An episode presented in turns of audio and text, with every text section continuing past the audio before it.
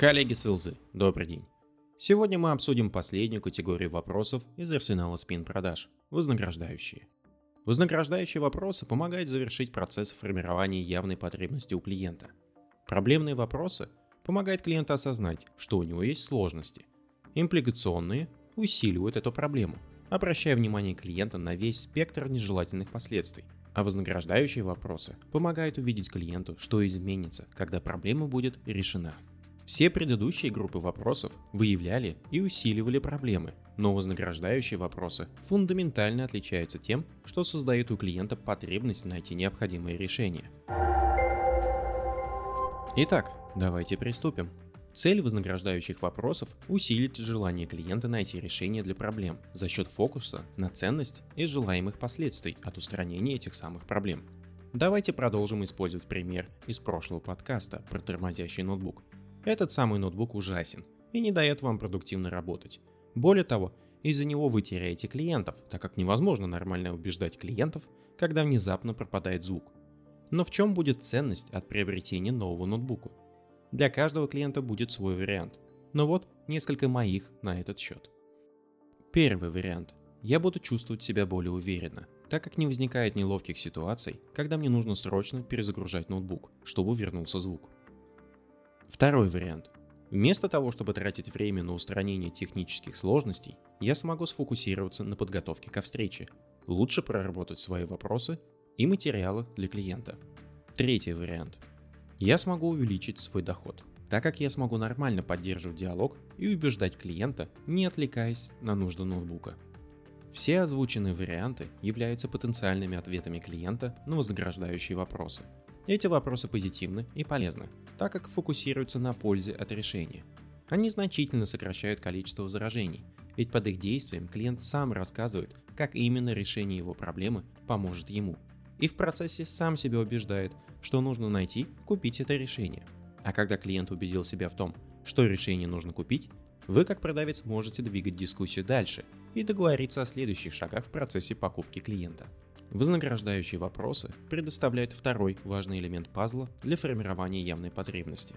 Первый элемент формируется за счет ситуационных, проблемных и импликационных вопросов, раскрытия боли и дискомфорта вокруг проблемы. Фундаментальное отличие вознаграждающих в том, что они показывают клиенту то, как будет выглядеть их жизнь без этих сложностей. Объединив эти два кусочка, а именно тягость от проблем и светлое будущее без них, вы формируете у клиента явную потребность действовать. Теперь рассмотрим примеры этих вопросов. За основу, как и в прошлый раз, мы возьмем проблему компании с длительным поиском хороших селзов для реализации своих амбициозных планов. Вот как могли бы звучать вознаграждающие вопросы. Если вы сможете сократить время поиска селзов в два раза, что бы это для вас значило?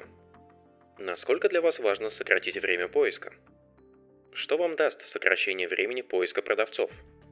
Я уверен, что поиск хороших продавцов – это не единственная задача, которая стоит перед вами. Сократив время поиска селзов, какие другие задачи вы смогли бы закрыть?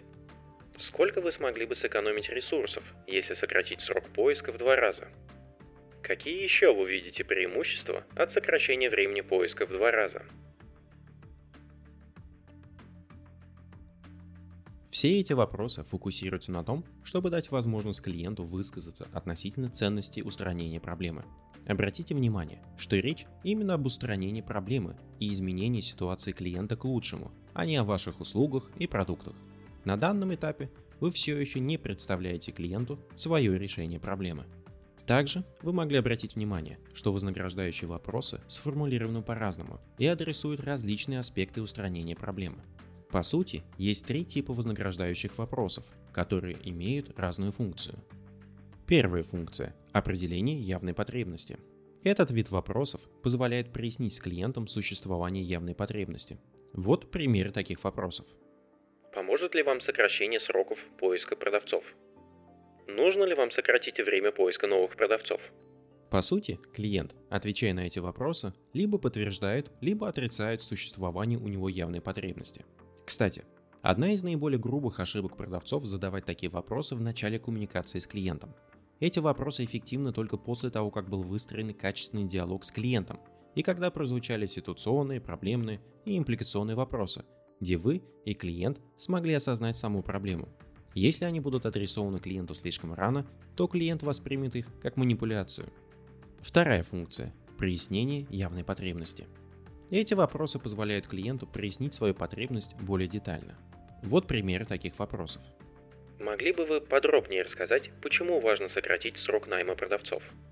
Вы хотели сократить срок поиска, чтобы руководитель по продажам был доволен или чтобы сконцентрироваться на других задачах? Если вы правильно задавали проблемные и импликационные вопросы, то есть выявляли именно те аспекты, которые могут быть решены за счет вашего продукта, то клиент, отвечая на вопросы из примера, начнет рассказывать о том, какие преимущества он видит в решении своих проблем.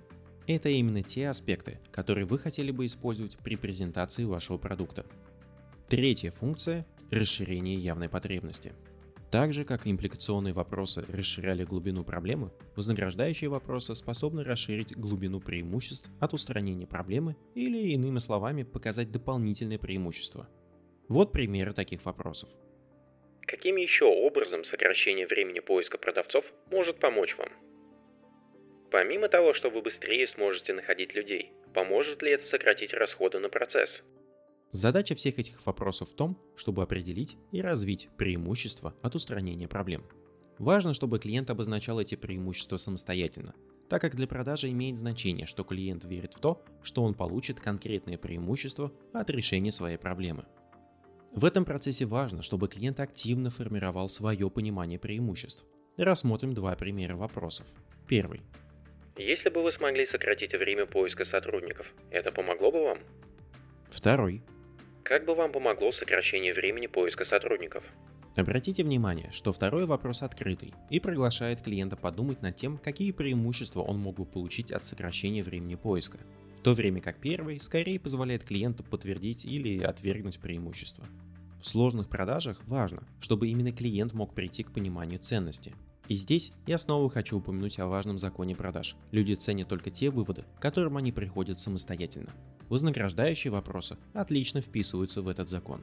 Более того, вы наверняка лучше меня знаете, что современные продажи усложняются, и нередко вы получаете доступ не к тем людям, которые могут принять решение покупки, а скорее к тем, кто может повлиять на это решение. Если это ваш случай, то вознаграждающие вопросы позволяют вам провести репетицию того, что ваш контакт в компании будет рассказывать своим коллегам и лицам, принимающим решения. Задавая эти вопросы, вы можете помочь своему контакту точно определить преимущества решения для компании и различных заинтересованных лиц. Не менее важным аспектом в сложных продажах является то, что каждая компания находится в уникальной ситуации, в то время как ваш продукт, несмотря на хорошую способность кастомизации, не всегда будет на 100% идеальным решением. Опытные покупатели компании в курсе, что далеко не всегда на рынке можно найти решение, которое закроет абсолютно все аспекты проблемы. Но если sales будет рассказывать клиенту о том, что именно его решение это самое идеальное, что можно найти на рынке, то клиент с легкостью найдет несколько причин, почему это не так. То есть продавец получит возражение. Ценность вознаграждающих вопросов именно в том, что в рамках решения сложных или комплексных проблем они позволяют раскрыть те аспекты, где именно ваш подход к решению может принести ценность. Если для решения проблемы нужно 5 компонентов, а вы можете исправить только 3 из них, то вам следует адресовать вознаграждающие вопросы именно по этим трем аспектам. Как и в случае с другими вопросами, вознаграждающие вопросы не следует задавать в лоб. Привязывайте их к тому, о чем говорит клиент, к своим наблюдениям и ситуациям третьих сторон. Рассмотрим случаи, когда эти вопросы можно задавать без риска и когда следует их придержать. В целом важно отметить, что вознаграждающие вопросы лучше всего задавать до того, как вы представили свое решение, чтобы минимизировать риск получения возражений, и после того, как вы задали импликационные вопросы, чтобы убедиться, что проблема достаточно серьезна. Как и в случае с другими вопросами, есть моменты, когда такие вопросы задавать относительно безопасно и когда это может быть сопряжено с риском. Вполне безопасно адресовать их, когда вы знаете, что у решения проблемы могут быть дополнительные преимущества – можно смело адресовать клиенту открытые и вознаграждающие вопросы, чтобы увеличить ценность от решения проблемы. Также их безопасно задавать тогда, когда вашему контактному лицу нужно будет убеждать других людей в компании о необходимости покупки. Даже если это генеральный директор компании, возможно ему придется убеждать совет директоров или собственника в том, что эта покупка необходима. Вознаграждающие вопросы помогут вашему контактному лицу лучше сформировать ценность от решения проблем, когда он будет убеждать других лиц внутри организации. Рискованно задавать эти вопросы в начале коммуникации с клиентом. Если вы не прояснили проблему и не проговорили последствия от нее, то ваши вознаграждающие вопросы могут оттолкнуть клиента и вызвать негативные чувства от общения с вами. На самых ранних стадиях коммуникации вознаграждающие вопросы будут звучать как манипуляция. Сегодня мы с вами рассмотрели последнюю группу вопросов из метода SPIN, завершающих процесс формирования явной потребности у клиента. Однако, это не последний наш подкаст об исследовании, которое привело к появлению SPIN. В следующем выпуске мы поговорим о том, что еще Рекхам и его команда обнаружили в рамках своего исследования. Подписывайтесь на подкаст, делитесь им с друзьями и коллегами, если хотите. Успехов вам и отличных покупок вашим клиентам!